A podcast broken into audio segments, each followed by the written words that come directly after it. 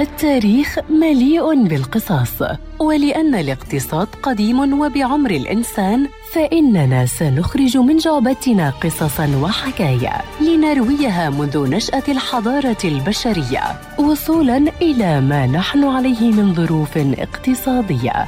في بودكاست تاريخ الاقتصاد مع المدون الاقتصادي مجد النوري عبر إذاعة أجيال ومنصاتها المختلفة.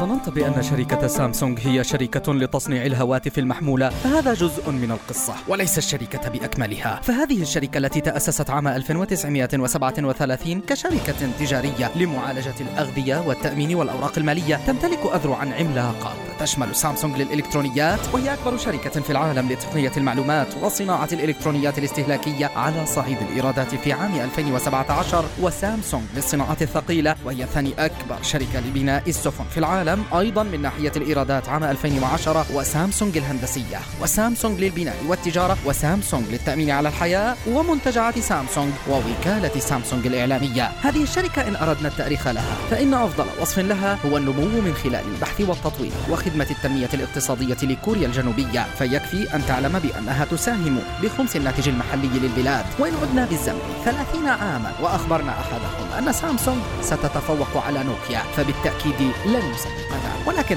هل تذكر في تاريخ شركة نوكيا حينما أخبرتك بالمهندس الذي لم تستمع له نوكيا ولم تهتم ببرنامج التشغيل الخاص به؟ هذا المهندس ببساطة ذهب لسامسونج بداية الألفية وقدم لهم أندرويد الذي جعل من هذه الشركة ما هي عليه الآن.